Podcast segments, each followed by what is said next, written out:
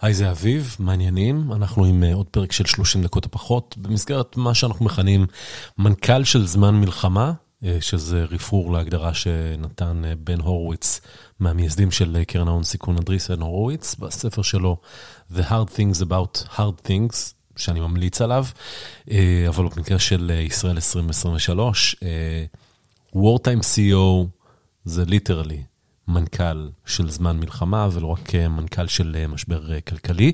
אז תכף תכירו את המנכ"ל שמתייצב מול המיקרופון שלנו היום. לפני שנתחיל, שני דברים. אני מאוד שמח לספר לכם על נותן החסות החדש שלנו, קולמקס פרו, שזו חברת ברוקראז'. אני חושב שגם בתקופות כאלה חשוב מאוד להמשיך להסתכל קדימה, לתכנן את העתיד, לחסוך, להשקיע, ובגלל זה אני ממש שמח שקולמקס פרו חברו אלינו. אז זה מעניין, כי גם בפרק שלפניכם אנחנו נדבר על אודיו וחסויות, אז כל המעגל ככה נסגר. בכל אופן, הפרק בחסות קולמקס פרו, שמאפשרת מסחר ישיר ועצמאי בבורסה האמריקנית עם עמלות מסחר מהנמוכות בשוק. למשל, עסקה של 400 מניות תעלה לכם רק 2.5 דולר בלי קשר לשווי העסקה. קולמקס פרו גם מאפשרת לכם להשתתף בהנפקות במחירי חיתום, שזה יתרון גדול שלא קיים בהרבה מקומות. ולסיום, יש גם הטבת הצטרפות למאזיני 30 דקות הפחות, מניית אמזון במתנה, והחזר עמלות של עד 100 דולר לשלושה חודשים. להצטרפות, כל מה שאתם צריכים לעשות זה לחייג כוכבית 6421, כוכבית 6421. אז תודה רבה לקולמקס פרו, והנה, אנחנו מתחילים בפרק.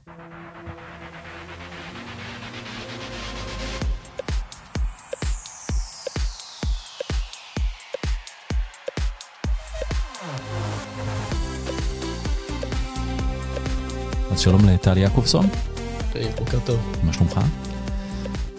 בסדר גמור, אתה יודע, מתחשב ב... בנסיבות.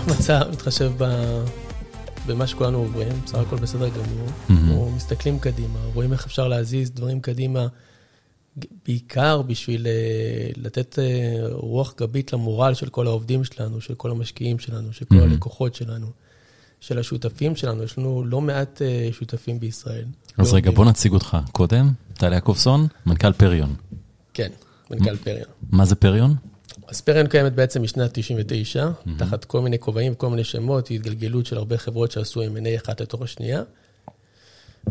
אבל נכון להיום, היא חברה שמונפקת בנסדק, בבורסה בתל אביב. היא חברה שחצי מהעובדים שלה בישראל, חצי מהעובדים שלה בארצות הברית, והמהות שלה היא למצוא דרכים טכנולוגיות לחבר בין מפרסמים לבין הצרכנים שלהם. ויש לנו הרבה מכניקות איך אנחנו עושים את זה. אנחנו עושים את זה דרך וידאו, דרך דיספליי, דרך CTV, דרך עכשיו אודיו. ויש לנו המון המון המון פעילויות, אבל המהות שלנו היא אותה מהות תמיד להסתכל דרך הפריזמה של טכנולוגיה, איך אנחנו מחברים בצורה יותר יעילה ויותר נכונה בין מפרסמים לבין הצרכנים שלהם. איך אתה התגלגלת לפריון? אז את האמת שאני נמצא בעולם הזה כבר משנת 97, שזה 26 שנה. הייתי בלא מעט חברות מאוד מאוד מעניינות, ביניהן מקרומדיה שהמציאו את פלאש ונקנו על ידי אדובי, ICQ שנקנו על ידי UL. וואה. כן, אני די הרבה שנים בתוך הדבר הזה. כן. הייתי בהנהלה של מקאן אריקסון, הייתי מהאנשים שהמציאו את סימילר ווב, ממש ארבעה אנשים בחדר והקמנו את הדבר הזה. ובחמש שנים האחרונות אני חלק מפריון, הקמתי את הרמתי מחדש את החטיבת חיפוש, הפכנו להיות השותף מספר אחת בעולם של Microsoft Advertising, חטיבת החיפוש, חטיבת הפרסום של מייקרוסופט. ועכשיו אני למעשה המנכ"ל של פריון כולה, אנחנו מסתכלים קדימה. אז תכף נחזור לפריון, או שלא נתנתק, איך זה להיות מנכ"ל בזמן מלחמה? תראה, באופן אבסורדי, ישראלים תמיד רגילים לחיות תחת תנאים מאוד מאוד קשים. ואני, היה לי רעיון ב-CNBC לפני שלושה שבועות, ושאלו אותי, המשקיעים האמריקאים מסתכלים על ישראל, והם חושבים שאנחנו פה, מה, מהתמונות ב, ב, בטלוויזיה, הם בטוחים שאנחנו עובדים מתחת להריסות. ואחד האתגרים היותר גדולים לנהל חברה ציבורית, אה, שיש לך משקיעים אמריקאים בזמן מלחמה, זה גם להסביר שהחברה יודעת להמשיך להתנהל בזמן מלחמה. כן. זאת אומרת, יש לך את הצד אחד של לנהל את החברה עצמה, ולדאוג שההכנסות יישארו, ושימשיך להיות לנו פרנסה לכולם. Mm-hmm. הצד השני, כחברה ציבורית, זה כל הזמן להסביר לעולם שיש לנו את החוסן התפעולי של הדבר הזה, וכמו המון חברות בישראל, השוק שלנו הוא לא ישראלי. ולכן, אה, זה חשוב נורא להסביר את זה. זאת אומרת, אנחנו לא נפגעים ברמת השוק, שוק לא, לא קרה לו כלום, כי כן. רוב החברות ההייטק הישראליות עובדות על השוק האמריקאי או האירופאי. חברות גלובליות. בדיוק. אה, וגם יותר מזה, אני חושב, אני, וזה גם מה שאמרתי בריאיון ב-CNBC, שכעם שגדל מתוך הטראומות והקושי, אנחנו לא שמים את השרתים שלנו אף פעם בישראל. אנחנו תמיד יוצרים רידנדנסי של אה, אנשים שאם מישהו יוצא למילואים, יש לו מישהו אחר שלוקח את הפיקוד במקומו. זה חלק אינהרנטי בהתנהלות שלנו כישראלים, ואני חושב שזה מייצר את, ה, את, החוז, את החוזקה הזאת, את החוסן הכלכלי, את החוסן העסקי. זאת אומרת, ממש רואים שגדלנו והרמנו חברות שבנויות למשברים.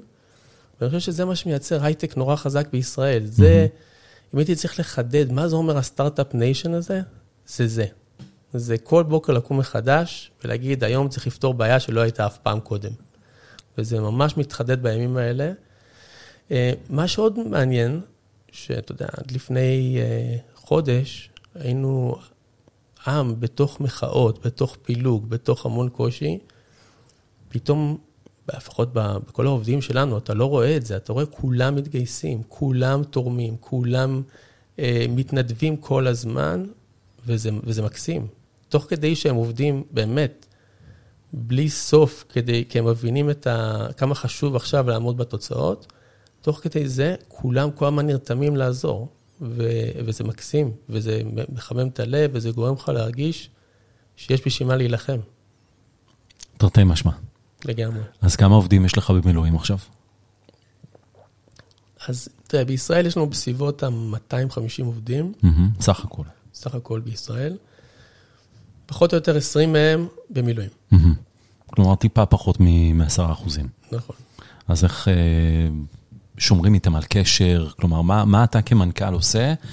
אה, גם כדי לשמור על קשר עם העובדים האלה, עם המשפחות שלהם, עם, ה, עם העובדים ש, שנשארו, וגם יש להם אה, ילדים שלא נמצאים במסגרות וכולי. כן, תראה, אני, אנחנו מסתכלים על זה במספר אה, רבדים.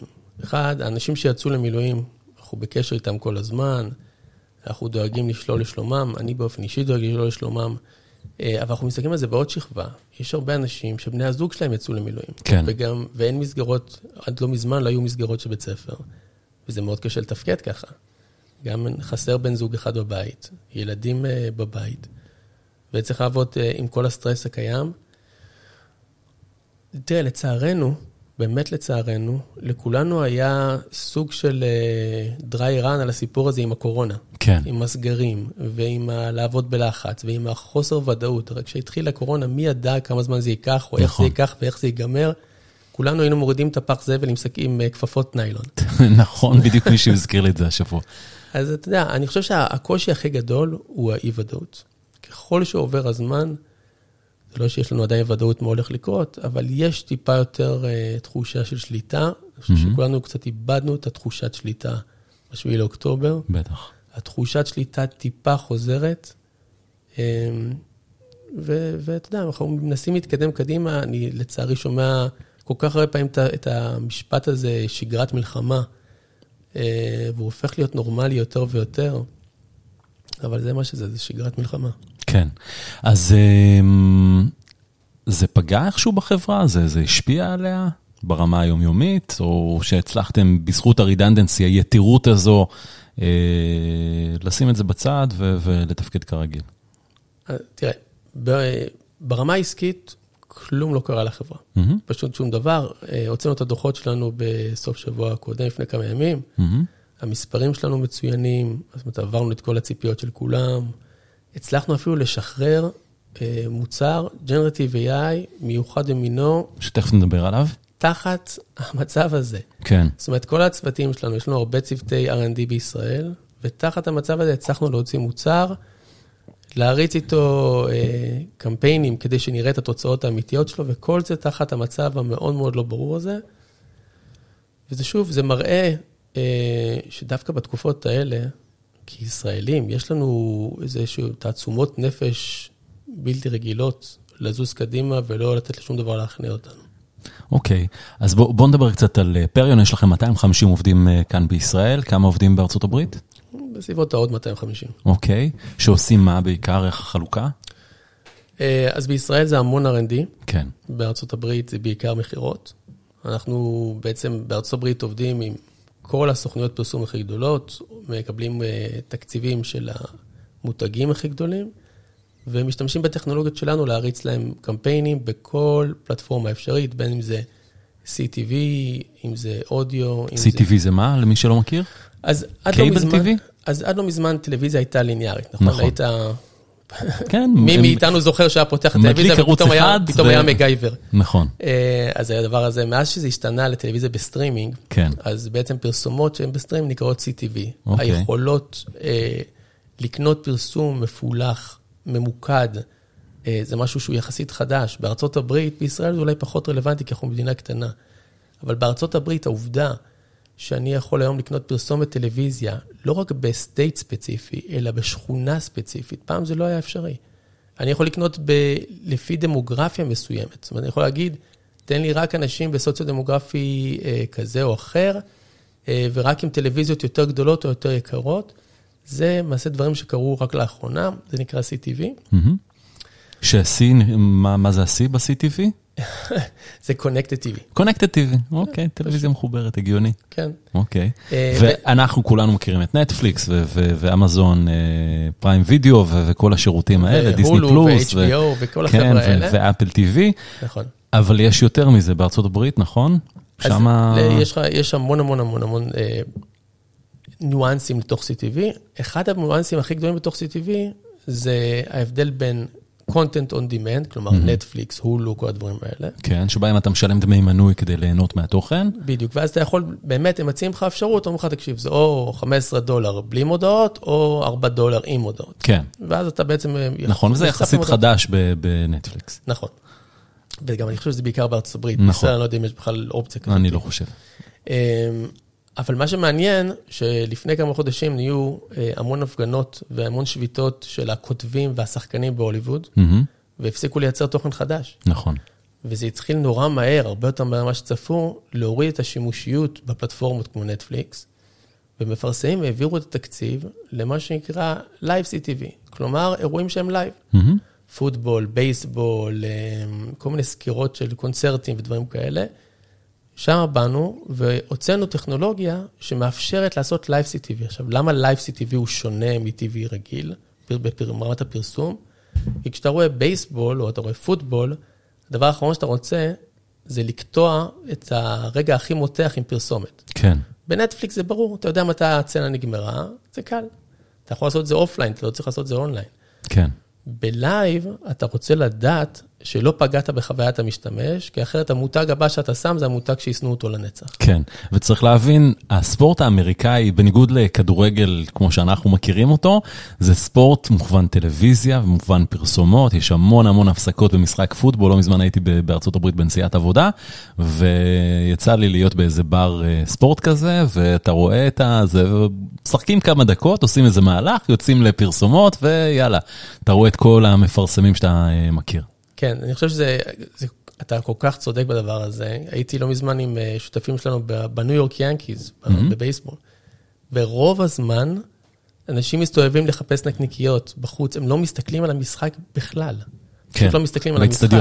באיצטדיון, הם לא, הם לא במשחק, הם בא לקנות אוכל, לקנות פופקורן, לקנות איזה כובע, לקנות איזה חולצה. נכון, ו- ואני הייתי במשחק אה, של הפיסטונס גם, דטרויט פיסטונס, לפני כמה שנים נקלעתי לדטרויט, עיר משעממת מאוד, אבל היה משחק, ובכל אה, פסק זמן ובכל זה, אה, יש אה, זה, הם זורקים חולצות לקהל, זה הפנינג כזה, שברגע שבבית צופים בפרסומות, גם יש סוג של הפנינג במגרש. לגמרי, לגמרי. ומי שראה משחקים של ה-NBA ושיש להם לפעמים עוגב במגרש, נכון. שמנגן את המתח כן. לקראת הזה. בדיוק, זה באמת, זה אירוע entertainment. כן. הוא פחות, הספורט הוא מאוד שולי, הוא יותר אירוע entertainment שמבוסס פרסומות.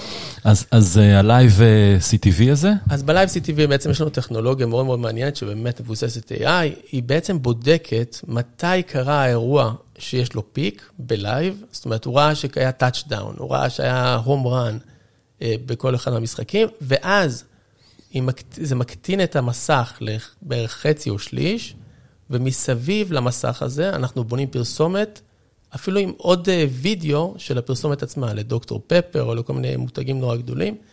אה, מה שבעצם זה יוצר, שאחרי home run או איזה touchdown, אתה כולך מלא אדרנלין, mm-hmm. הפוקוס שלך במירבו, אבל לא מפריע לך שקיווצו לך את המסך לשליש. כן. ועבור המותג, זה, זה, זה חוויה כנראה הכי טובה שאתה יכול לקבל. זה הזמן הכי טוב שלך. ל- לשווק מסר. לגמרי. אוקיי. וזה מה שאנחנו עושים, אה, שוב, באמצעות AI. כל זמן שהיה טלוויזיה ליניארית, לא היה צריך כל כך אה, ניתוח של דאטה, Machine Learning, AI. פה פתאום כן, קנית. מראש את זמן הפרסום, סגרת, שלחת את הקלטת עם הפרסומת, ומישהו, בשלב מסוים זה היה רובוט, אבל לפני כן זה היה בן אדם שהיה מכניס את הקלטת ל-VHS מריץ ולוחץ... אחורה, עושה כן. פליי, לגמרי. עכשיו זה משחק אחר לגמרי. כן, כי יש גם מפרסמים שבזמן אמת רוצים לה- להעלות איזה קמפיין. נכון, נכון, נכון. הם רוצים לעלות בזמן אמת, הם רוצים לעלות גם מיקו- מיקומים ספציפיים. תראה, בגלל מה שקרה עם הקורונה, אה, עדיין יש בעיה של אה, משלוחים.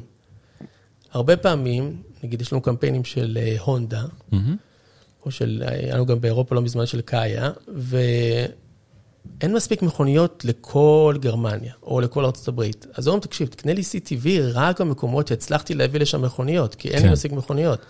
ופעם ראשונה שאתה יכול לקנות פרסומות טלוויזיה, ממוקדות מיקום רק סביב ה dealership, רק איפה שיהיה מסביב, אנשים רואים טלוויזיה, שיש לך-. מכונית. כן. בדיוק.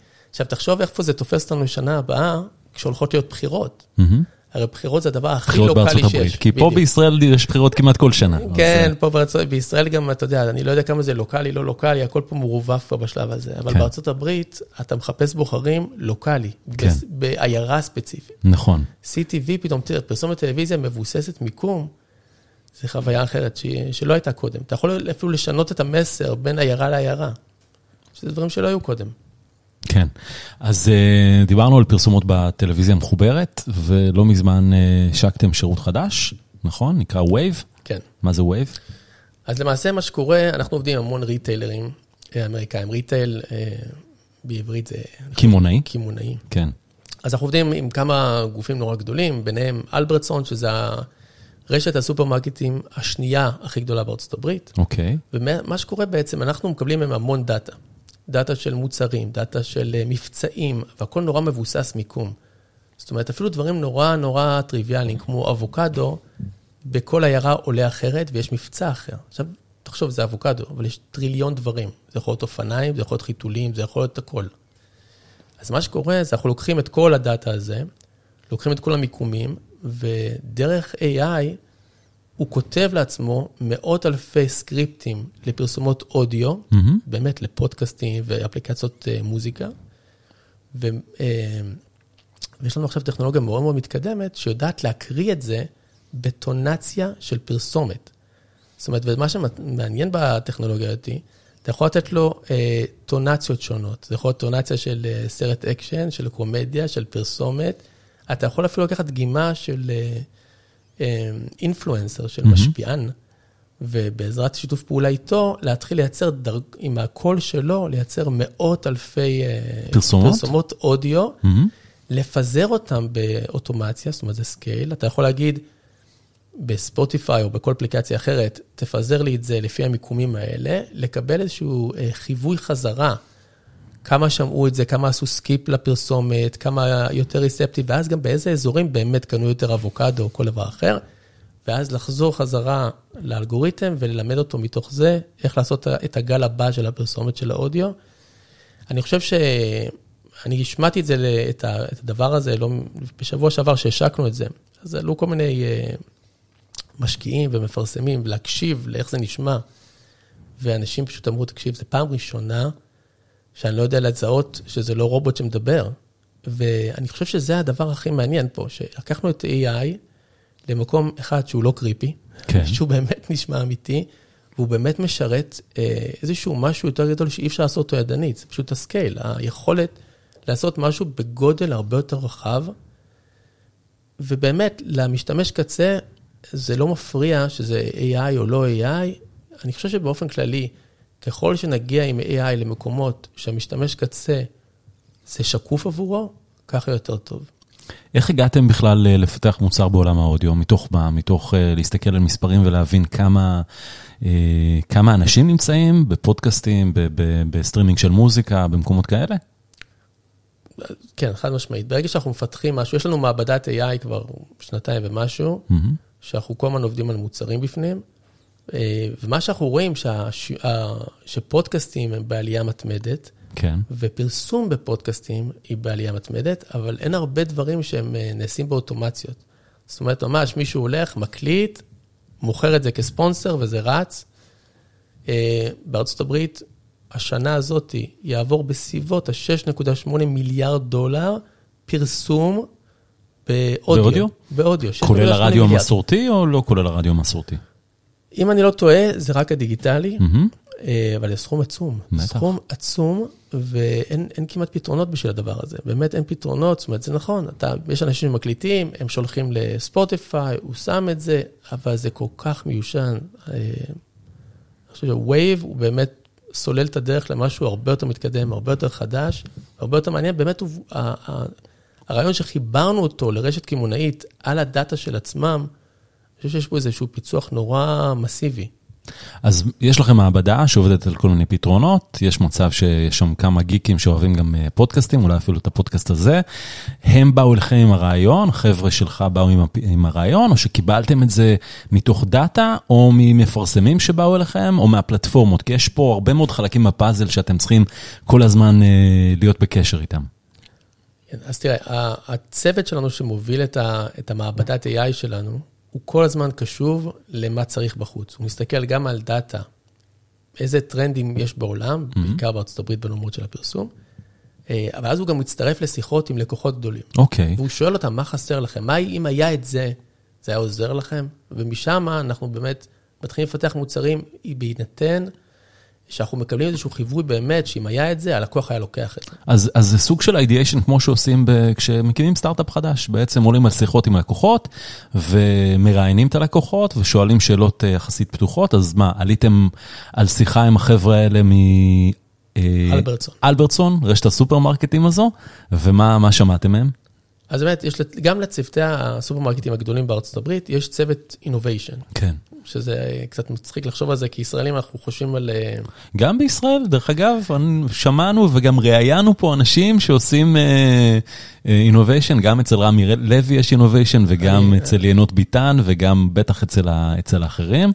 לא, אז אנחנו היום. קשובים גם, לשוק המקומי. לחלוטין. אני חושב שכאנשים שמגיעים מה, מהעולמות שלנו, מעולמות הטכנולוגיה, זה ברור. כן. אה, לצרכן הסופי זה נורא מוזר לחשוב שרמי לוי יש לו אינוביישן טכנולוגי. כן. כי הוא רגיל למה שמדברים בחדשות, אתה יודע, מלפפונים ב... כן, עוף בשקל. בדיוק. אז, אז בדבר הזה זה מעניין לדעת שגם כל הטארגט, מייסיס, וולמארט, כל החבר'ה האלה, יש להם אה, ענפים שלמים של טכנולוגיה. הרבה מהדברים האלה זה לא טכנולוגיה in-house, זה ממש משתמשים בחברות צד שלישי, כמונו. אה, ולמעשה, מה שקורה בתוך אה, פריון בשנים האחרונות, באמת שהסתכלנו על זה לא מזמן, חלק גדול מההכנסות שלנו זה ממוצרים שהמצאנו בתוך הבית, שבשנה הראשונה עשו 100 אלף דולר, mm-hmm. ואמרנו, mm, האם זה מספיק מעניין להמשיך? והשנה כבר עושים בין עשרות למאות מיליוני דולרים, וזה, וזה כיף, זה כיף. אנחנו בעצם פתחנו מגרש משחקים לטכנולוגיה, אנחנו כל הזמן משחררים עוד טכנולוגיות, וב scale שלנו זה גם נורא כיף, כי כשאתה משחרר טכנולוגיה, ישר היא מגיעה לשוק, אתה רואה אם זה עובד, אם זה לא עובד, מה לשפר, וזה מאוד כיף. אז ספר לנו קצת אה, על מה עוד אתם עובדים. אני, הלוואי הייתי יכול לספר לך על הכל. מה, מה אתה כן יכול לספר? אז תראה, אז אנחנו לפני שנתיים הוצאנו מוצר שקראו לו סורט, שהוא היה המוצר AI הראשון שלנו. Okay. אוקיי. סורט, מה שהוא עשה, זה הוא עשה bypass לכל הנושא הזה של cookies, הוא יודע לעשות טרגוט אה, לקהלים. אוקיי, רק נזכיר, ל- הרגולציה, אה, ולא רק הרגולציה הממשלתית, גוגל ואפל החליטו שהם רוצים אה, להעביר מהעולם את העול- את העולם הזה של cookies, ובעצם כל, זה הרג הרבה מאוד חברות מצד אחד, ו- ובעצם הצריך מכם לחשוב על רעיונות. נכון, נכון. ולמעשה כש, כשניגשנו לפתח את הדבר הזה, ניגשנו מתוך לחץ. אמרנו, אוי אוי אוי, מה יקרה? לא יהיה cookies, איך נראה, איך נסגמנט אנשים. נכון? כן, אה, ולמעשה מה שעשינו, בנינו איזשהו אלגוריתם מבוסס AI ו-Machine Learning, שלמעשה מסגמנט קהלים. כן, אז הוא יודע להגיד, אם בן אדם, אה, יש לו מחשב מסוג מסוים, והוא קורא תוכן מסוג מסוים, כנראה בהסתברות יותר גבוהה הוא יקנה מוצר מסוג מסוים, ואז אנחנו מראים לו כמה פעמים את הפרסומת ורואים אם יש לו אינטראקציה איתה או לא, ואם אין לו, אז אנחנו מניחים לו. אה, אז באמת, בנינו את זה מתוך, אה, מתוך לחץ ש cookies ייעלמו מהעולם. מעשית מה שקורה, cookies קודם כל לא- לא נעלמו מהעולם, אה, אבל מעשית מה שקורה, זה שמגיע אלינו לקוח, אנחנו תמיד אומרים לו, תקשיב, תעשה חצי-חצי, קח חצי עם cookies, חצי עם סורט, תראה מה עובד יותר טוב. אנחנו כבר יודעים מראש שסורט עושה פי שלוש יותר, הביצועים הם פי שלוש יותר טובים. כן, עכשיו, למה זה עובד באמת פי שלוש יותר טובים? אה, אחד, כי סורט הוא טוב, אבל לא רק זה, כי cookies הוא ממש ממש גרוע. כי מי מאיתנו חיפש אה, חופשה בתאילנד, ודקה אחרי שהוא קנה את זה, עדיין שלושה חודשים אחר כך הוא רואה נכון. פרסומות לחופשה בתאילנד. נכון. אה, אז cookies הוא לא, הוא לא פורמט כל כך יעיל. מעבר לפרטיות או לא פרטיות, הוא לא יעיל בכלל. כן. ומפרסם ממשיך לשלם ולשלם ולשלם ולהוציא תקציב שלא צריך. אה, ולכן סורט באמת עובד יותר טוב. אה, אז זה היה הפתרון הראשון, Wave הוא, הוא המוצר השני שלנו שיצא ממעבדת ה-AI שלנו. אני יכול להגיד לך שיש לנו עוד מה, לא באיזה עולמות? בווידאו, באודיו, בטקסט, ב... ב- איך אתה מסתכל בכלל על אה, Generative AI? זה, זה הזדמנות או שזה איום על, על, אה, על העולמות שלכם? אני חושב שהוא הזדמנות לגמרי. אני חושב אוקיי. שעולמות הפרסום, עולמות האונליין באופן כללי, Generative AI הוא, הוא ברכה. היכולת שלך לנתח דאטה ב scale יותר גדול עם אינטליגנציה אמיתית. מהמם. זאת אומרת, עד עכשיו תמיד ניתחנו דאטה, ב-20 שנה האחרונות תמיד ניתחנו דאטה. כן, אה, אבל להגיד לך שידענו להוציא תובנות מדויקות כמו עכשיו, Machine Learning תפס איזושהי קפיצת מדרגה מהמם. הרבה יותר משמעותית. היכולת לייצר תוכן, זה יכול להיות טקסט, זה יכול להיות אודיו, זה יכול להיות וידאו, זה יכול להיות תמונות, אה, עם Generative AI בסקייל, זה, זה מדהים. יש לנו כל מיני טכנולוגיות שאנחנו עובדים עליהן, לייצר פרסומות בכל הפורמטים, דרך Generative AI. מהמם. אה, אני חושב שהטריק היותר אה, מעניין פה, זה איך מודדים את הכל. זאת אומרת, המדידה של זה, זה גם עוד איזושהי שכבה שהרבה פעמים לא מדברים עליה, וגם שם אה, AI נכנס, מכניס המון, המון כוח.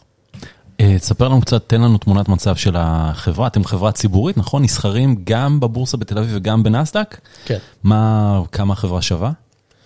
אה, אז החברה היום שווה 1.3, 1.4 מיליון- מיליארד דולר. נכון ל- ל- להקלטה, זה אולי ישתנה, בינתיים בימים האחרונים רואים אה, עלייה במניה. חמסה, חמסה, חמסה. אוקיי. אה, כן, ברגע, שה, תראה, ברגע שהמלחמה התחילה, ראינו אה, שאנשים מוכרים את המניה, ואני מעריך שזה משקיעים אמריקאים שפשוט כן. נלחצו ממה שהם רואים בחדשות. כן? הוצאנו את הביצועים שלנו, הוצאנו את הטכנולוגיה שלנו, הראינו שאנחנו יודעים לעבוד גם בתנאים מאוד קשים, והמניה חזרה למקום, מהמם. היא בדרך לחזור למקום, היא עולה מאוד מאוד יפה בימים האחרונים. אוקיי, ההכנסות שלכם עומדות על כמה היום? אה, ההכנסות שלנו השנתיות הן למעלה מ-700 מיליון דולר, אוקיי. ואנחנו מאוד מאוד רווחיים. אז אה, המכפילים לא אה, עושים איתכם חסד. נכון, נכון מאוד, והתפקיד שלנו באמת זה ללמד, תראה, עולמות הפרסום מהמם. תמיד קיבלו מכפילים לא כל כך טובים. נכון. ולכן אנחנו מנסים באמת להסביר לשוק שאנחנו לא באמת בפרסום, אנחנו טכנולוגיה. זאת אומרת, זה נכון שהאפליקיישן שלנו לטכנולוגיה הוא פרסום, אבל זה מה שאנחנו. ואנחנו, זה הסיבה גם שאנחנו משחררים יותר ויותר מוצרים. אנחנו מנסים לא לצמצם את עצמנו לטכנולוגיה ספציפית. אה, לאט לאט אנחנו נכנסים לעוד ורטיקלים, נגיד אודיו זה משהו שמעולם לא היינו בו, זה פעם כן. ראשונה שאנחנו נכנסים אליו. אני חושב שהמשקיעים אה, מבינים את זה. תראה, לפני 4-5 שנים החברה הייתה שווה 70 מיליון דולר. אוקיי. זאת אומרת, עשינו, עשינו מ-70 מיליון דולר לעלות למיליארד וחצי או מיליארד אה, ארבע. כן. זה עשינו עבודה לא קטנה בארבע וחמש שנים האחרונות. אני, לדעתי, מה- מאיך שאני רואה את זה, אנחנו ממש ממש ממש ממש בתחילת הדרך. יש לנו עוד כל כך הרבה מה לעשות, יש לנו כל כך הרבה אפיקים עוד לצמוח. אנחנו מאוד מאוד אופטימיים. אה, אתם מחפשים עובדים בימים האלה? אנחנו תמיד מחפשים עובדים. מה למשל? אנחנו מחפשים אנשי טכנולוגיה, אנחנו מחפשים אנשי product, אנחנו מחפשים אה, קנייני מדיה, אנחנו מחפשים אנשי מכירות. אנחנו, אנחנו בצמיחה. בישראל, בארצות הברית? גם וגם? הרבה, הרבה בישראל. שחשוב- בעיקר בעולמות ה-R&D בישראל, או או לא רק? בישראל אנחנו- יש לנו הכל. יש לנו ממש הכל. גם מכירות אה, ושיווק? כן, ו- יש לנו מכירות, יש לנו שיווק, יש לנו... מה, לשווקים שהם לא ארצות הברית? גם לארצות הברית. מהמם. גם לארצות הברית. בארצות הברית יש לנו בעיקר אנשי מכירות שממש הולכים ונפגשים פיזית עם לקוחות. כן. בישראל יש לנו הכל. זהו, אני חושב על זה, זו אורקסטרציה מאוד מאוד גדולה. מצד אחד מפתחים טכנולוגיה, מצד שני, אתם נמצאים בתוך, אה, באמצע בין המפרסמים, כלומר, כל מיני רשתות סופרמרקט, או, או משקאות, או מה שזה לא יהיה. מצד שני, הפלטפורמות שיכולות להיות נטפליקס לצורך העניין, או ספוטיפיי, או איך עושים את כל האורקסטרציה הזו. תראה, בנינו את החברה בצורה כזאת שיש תשתית טכנולוגית מאוד אה, ברורה ויציבה, כן, ואז כל דבר שאנחנו מוסיפים זה למעשה להוסיף שכבות בשביל לפתוח עוד שווקים. כן, אבל התשתית עצמה קיימת, וזה מאוד מאוד עוזר לנו לגדול, זה מאוד עוזר לנו לעשות scale, זה מאוד עוזר לנו לעבור מ-CTV של נטפליקס ל-CTV שהוא live, זה מאוד עוזר לנו לעשות אודיו, והתשתיות שלנו הן שם. ולכן זה, זה, זה נכון, זו, זו אורקסטרציה מאוד מאוד מורכבת, אבל שבנינו אותה ככה, זאת אומרת, בנינו את זה מראש בצורה הזאת. אוקיי, אז אה, מה מה העתיד צופה לפריון? אתה- פריון רק הולך, תלך ותגדל. היא תלך ותגדל, היא תכבוש עוד שווקים. גם ברבעון הזה הצגנו צמיחה אה, אורגנית. אנחנו אה, מחפשים עוד חברות לרכוש, מהמם. להיכנס לעוד טכנולוגיות, להיכנס לעוד שווקים. אה, יש לנו למעלה מחצי מיליארד דולר קאש בקופה, שמיועד לקניות אה, של חברות. אנחנו מאוד מאוד אופטימיים. טוב, השוק עכשיו, אה, זה בדיוק הזמן אה, למצוא הזדמנויות בשוק. אני חושב שזה הזמן לחברות, באופן כללי, לחברות שהן טובות ובריאות וקצת מתקשות יותר בגלל הקושי של השוק, זה הזמן שלהם להתאחד עם חברה כמונו ולצמוח מבפנים, מאשר לנסות להתמודד עם זה לבד.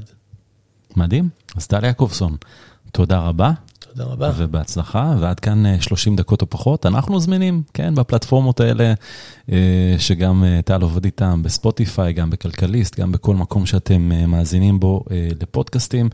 אה, אנחנו נהיה עם אה, עוד פרק גם בשבוע הבא, נגיד תודה גם אה, לנותני החסות שלנו, אה, קולמקס פרו. אז אתם מוזמנים אה, לאתר אותם וליהנות מההטבה שניתנת למאזיני הפודקאסט שלנו. אנחנו נתראה, כמו שאמרתי, עם עוד פרק, גם השבוע הבא. ביי ביי.